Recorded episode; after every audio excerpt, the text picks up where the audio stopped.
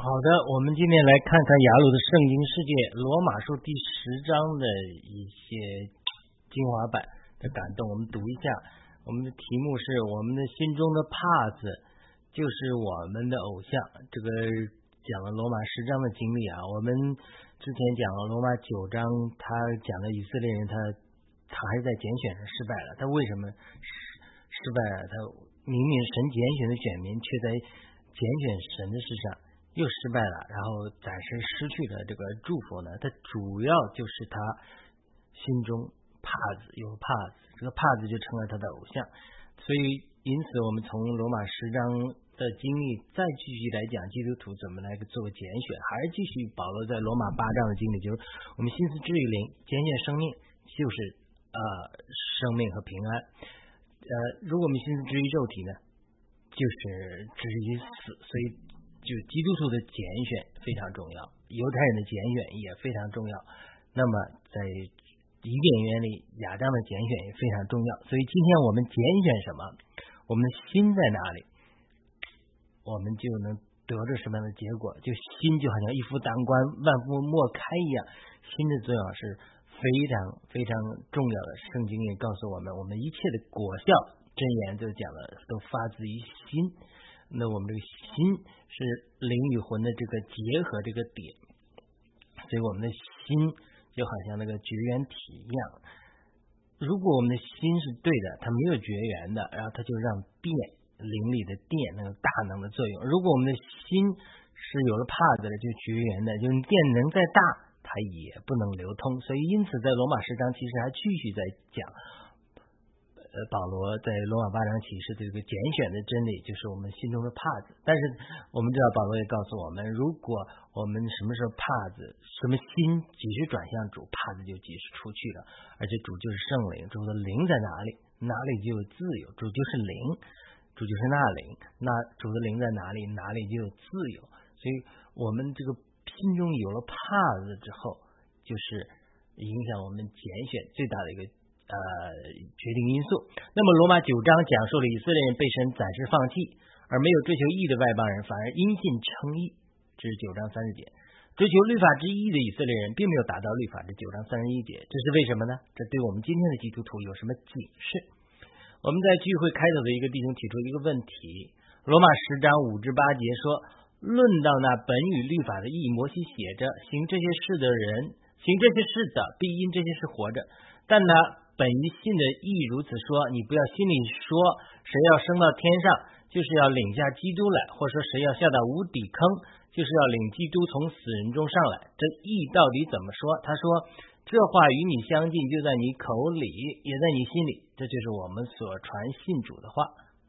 那么这个弟兄提出的一个问题是：保罗引用摩西这些话是拗口的，这是引用摩西的话，也很难懂。到底保罗在说什么？我首先给这个弟兄分享了分享了一些读经的体会。第一，我们读经读到某一句经文读不懂的时候，特别要注意上面一句和下面一句。通常作者写作的时候，在圣灵感动写作的时候，都有他的逻辑。但是因为年代久远，圣经又是从别的语言翻译来的，再加上我们有时候读经心思迟钝，缺少光照，就不明白其中的逻辑。但是你反复揣摩上面一句话和下面一句经文的时候，就会慢慢明白。作者在说什么？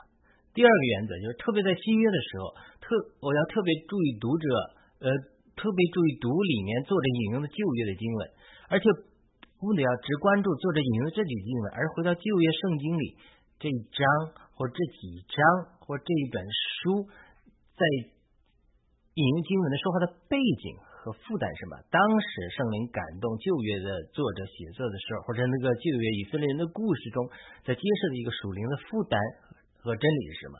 从正旧整体的旧约的经文的负担和思路来理解作者为什么要引用这个这些经文。记住，新约作者的思路或许和他引用的旧约的经文的所在的段落可能表达的是相同的意思。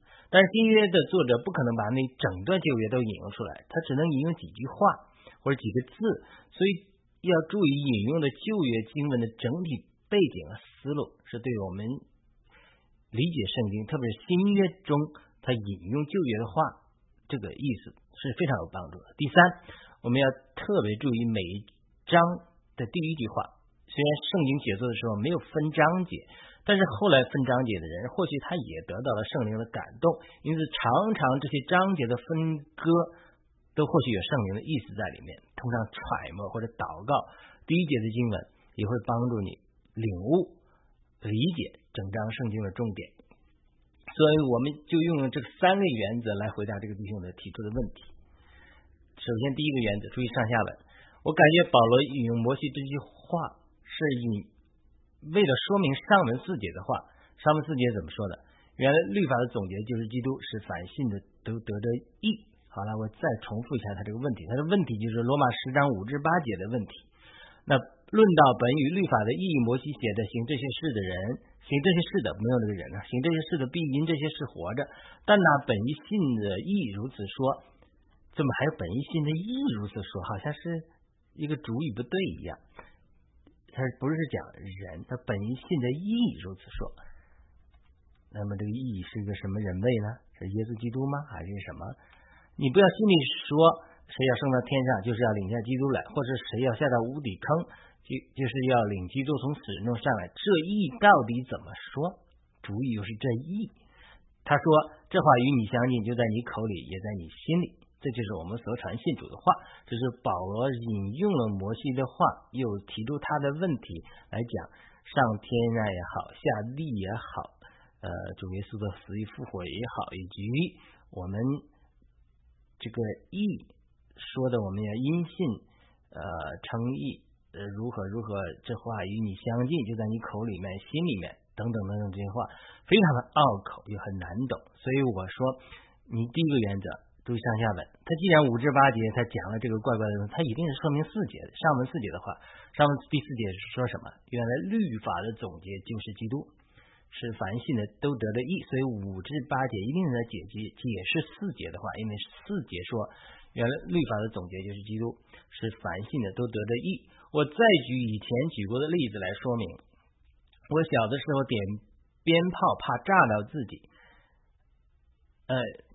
所以就在鞭炮的捻上、捻捻捻子上，这个捻上、捻捻子上粘一层纸，或者手手纸啊，或什么纸，然后点上这个纸，就点一个纸卷，然后呢，这个纸不断燃烧，燃烧，然后就好像就就就点响了，它一直燃燃烧燃烧，点响了鞭炮的镊子。鞭炮就爆炸，因为我一个邻居在点两响的时候手指头被炸断了，所以同样律法就好像那个纸一样，就人们在聚会中追求律法，律法一颁布，就好像我点燃了这个接着碾子这个鞭炮的念这个纸一样，一定会带来鞭炮的爆炸。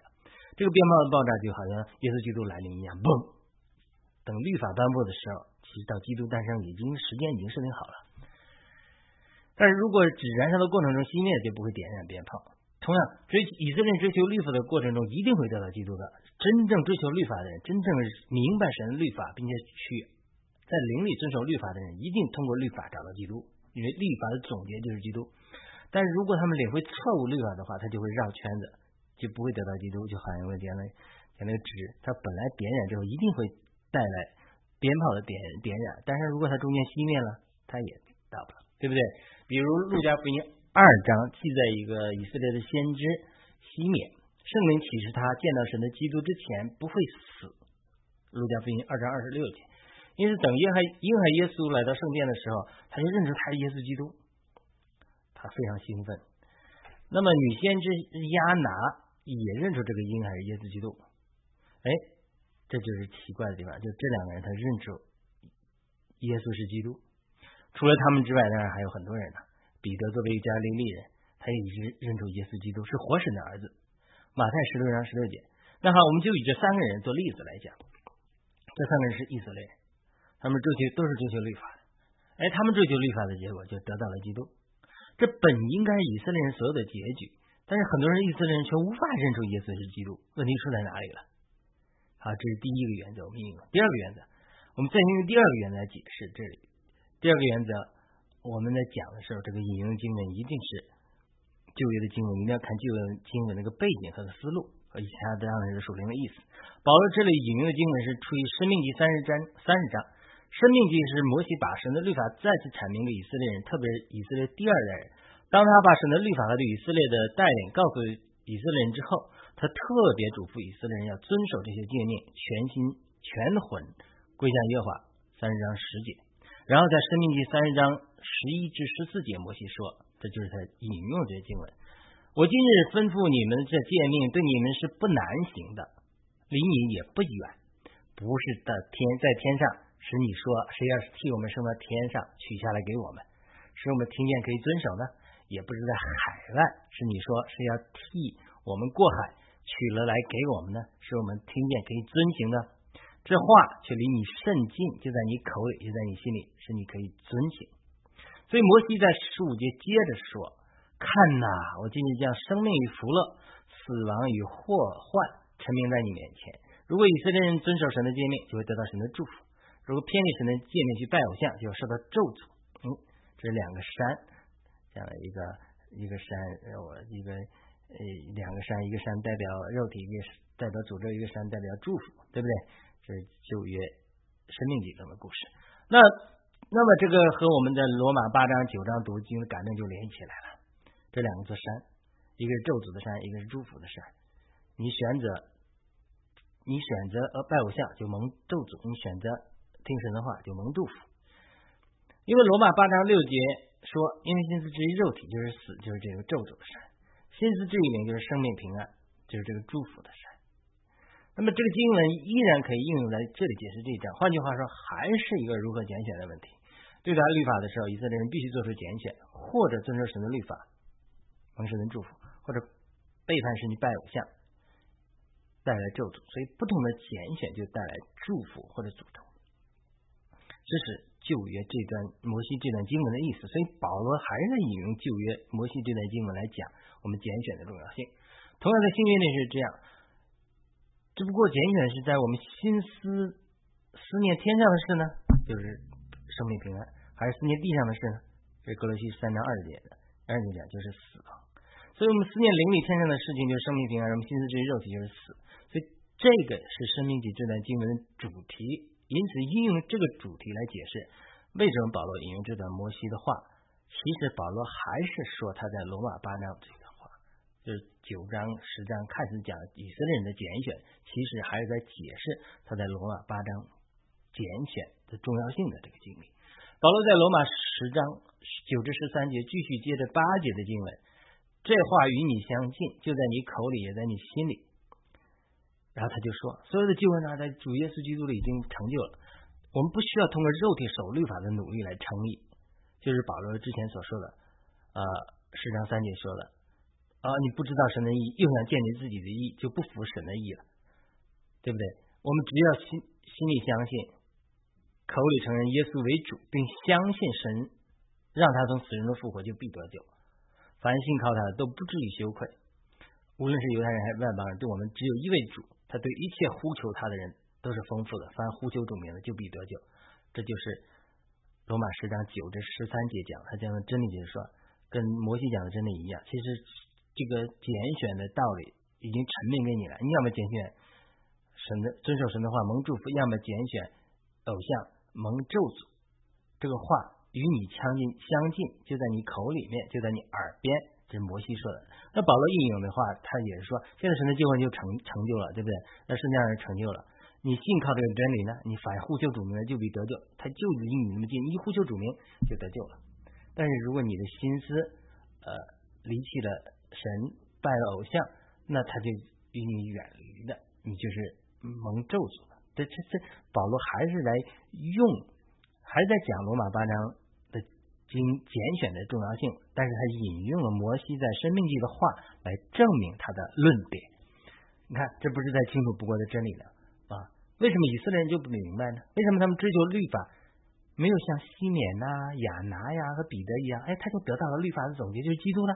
顺藤摸瓜，律法是藤啊，他摸着摸着就摸到瓜了。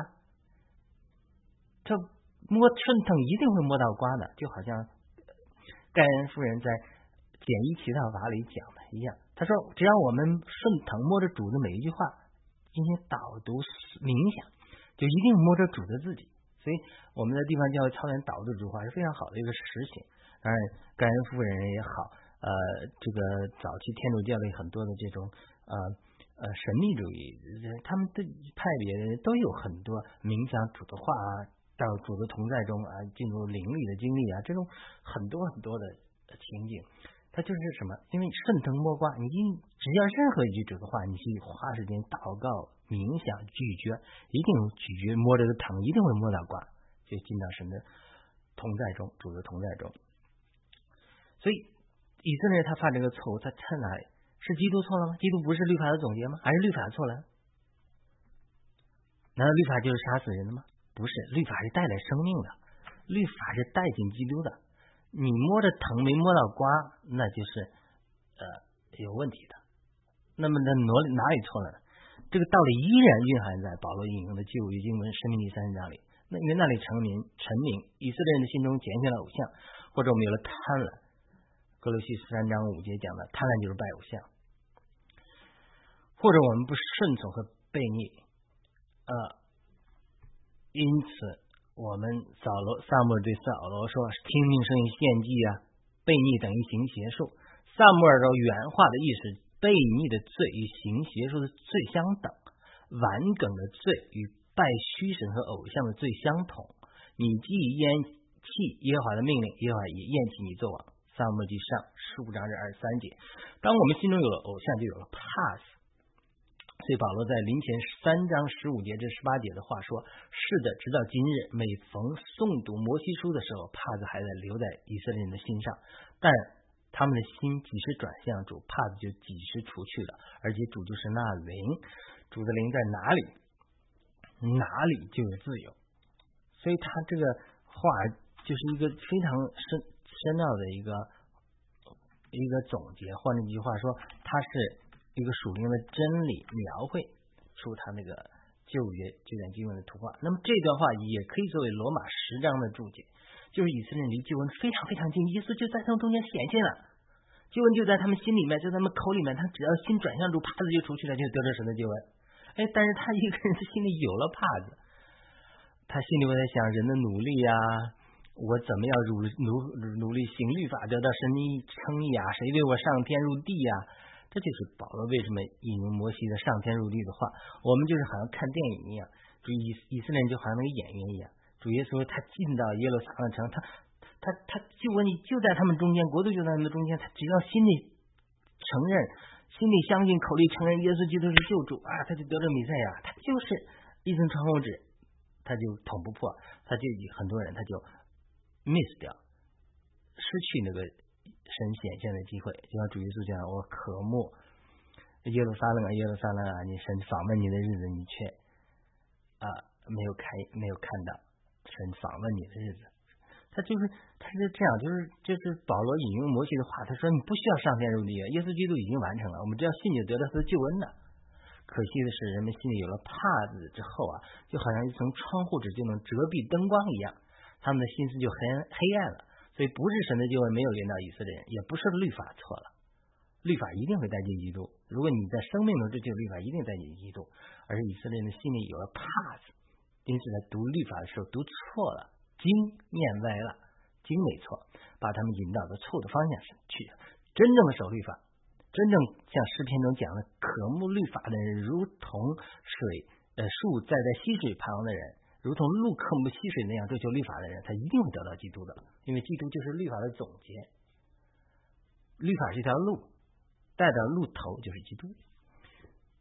好了，这是我们应用第二个原则来解释这个问题，就是你引用旧约的话，它一定会帮助你理解这圣经。好了，我们应用第三个原则，第三个原则就注意本章的第一句话，罗马十章第一节说：“弟兄们，我们我心里所喜悦的，并为我，并我向神。”为以色列所求的，就是让他们得救。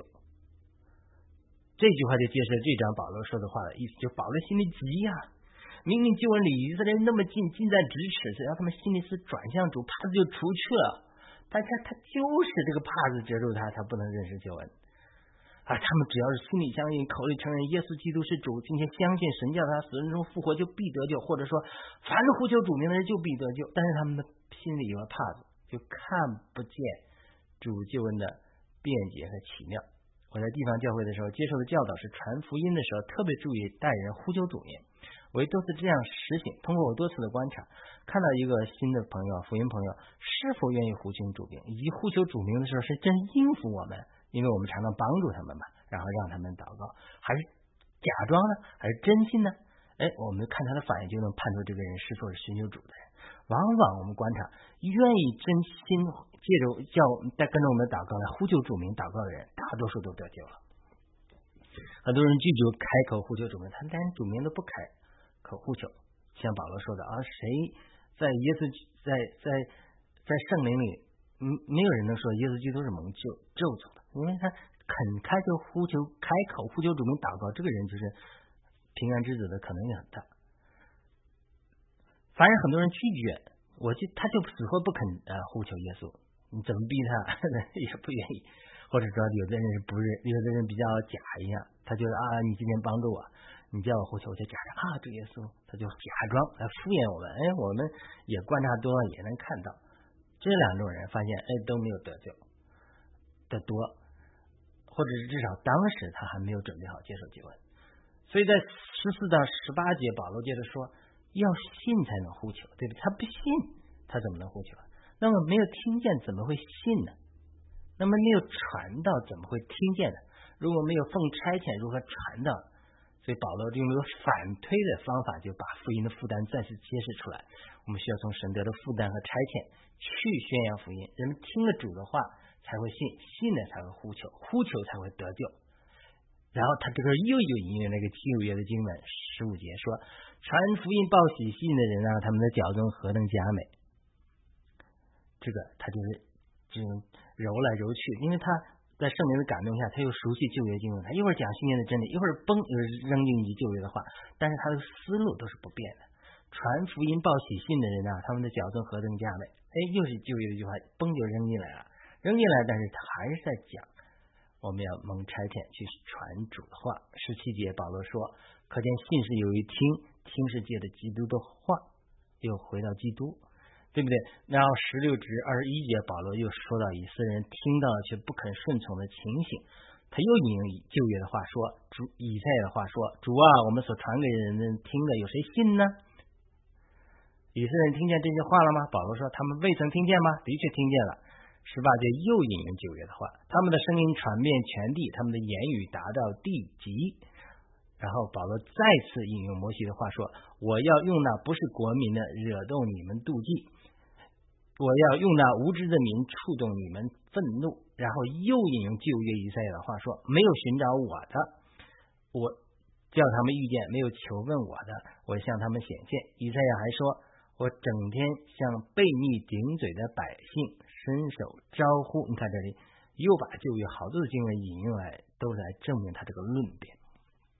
换句话说，不是以色列人没有听到福音，而是他们不顺从福音。以色列人的悖逆就是拜偶像，这个偶像就成了他们心中的帕子。当他们的诵读旧约和摩西律法的时候，就误解了神的律法，从而没有通过追求律法达到律法的总结，就是基督。我上面用我讲到读经的三个原则：第一个原则，注意上下文；第二个原则，注意引用的旧约圣经的背景；第三个原则。注意本章的第一句话，来解释回答第一个第那个地方提问，就是保罗为什么引用摩西这里上天入地的话，到底是啥意思？你如果看了这些，就会明白保罗的引用一点也不突兀，因为他开始不领会这个逻辑的关系，他就觉得哎，怎么忽然把保罗引用这种摩西这怪怪的话？而是我们对保罗的思路不足够领会而已。我再说。圣经其实是非常易懂、容易懂的，不是圣经难懂，是我们心思太过复杂了。如果我们的心思回转向小孩子，没有任何的怕子，圣经就会向我们发出亮光。呃，我交通完这个之后，在聚会中弟兄姊妹都感叹，这符合我们属灵的经历。一个弟兄说，可怕的事情就是我们心不是我们心里有怕子，他说可怕的事情是我们心里有了怕子，还不知道自己有怕子，觉得自己没有怕子。往往心里有了帕子的人，不知道自己心里有了帕子，反而认为自己绝对正确。好像以色列人或者保罗得救之前一样，是扫罗的时候，他们在逼迫神和神的儿女，甚至杀死服侍神的人，还以为他们是在侍奉神。那好了，今天我们基督徒从中可以学习哪些属灵功课呢？你的心中是否有了帕子呢？你是否有了帕子，还不知道你心里有了帕子？你的心是否在神以外有了其他的偶像？你是否还贪恋世界？你是否生活中对神有悖逆？是？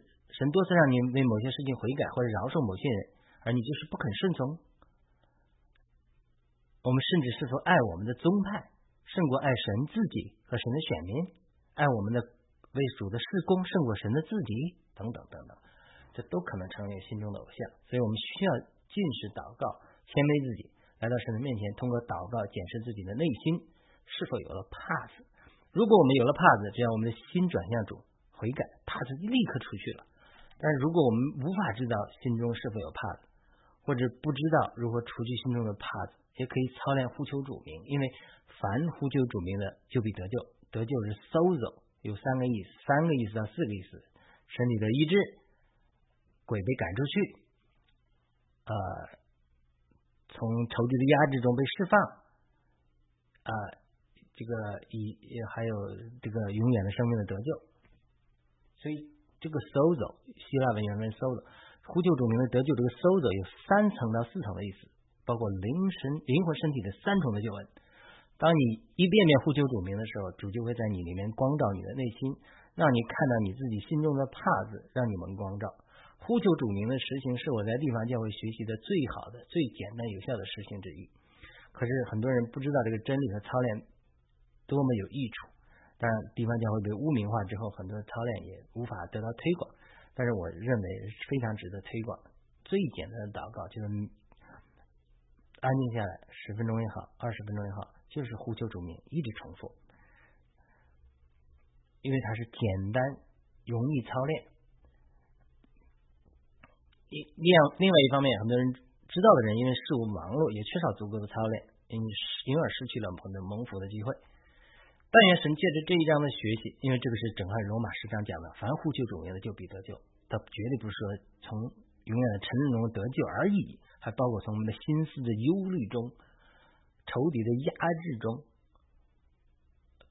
得释放，身体的疾病中得释放、得医治。但愿神借着我们罗马十章的学习，帮助看见，让你看见自己心中的帕子，并且除去心中的怕子。让我们操练不断的呼求主名，求主帮助，让我们经历神奇妙的救恩。最为实际有效的一个操练，就是早上起来做任何事情之前，也有祷告，跪下来呼求主名半个小时以上。这种祷告非常有效，帮助你早上把心思转向神。每天的操练之后，长期的操练之后，会练打，会让人的心思活在灵的管制之下。而且白天的时间，你可以在内心和呼吸调和起来，一直不断的呼求主名，就能一直活在神的同在中。好的，这是我们今天读罗马诗章的呃经文。我们感谢赞美主。我们呃今天的交通就到这里。我们谢谢您的关注、收看和这个点赞、转发。我希望能够。呃，更多的呃祝福呃弟兄姊妹。好的，我们今天的读经就到这里，我们下次再会。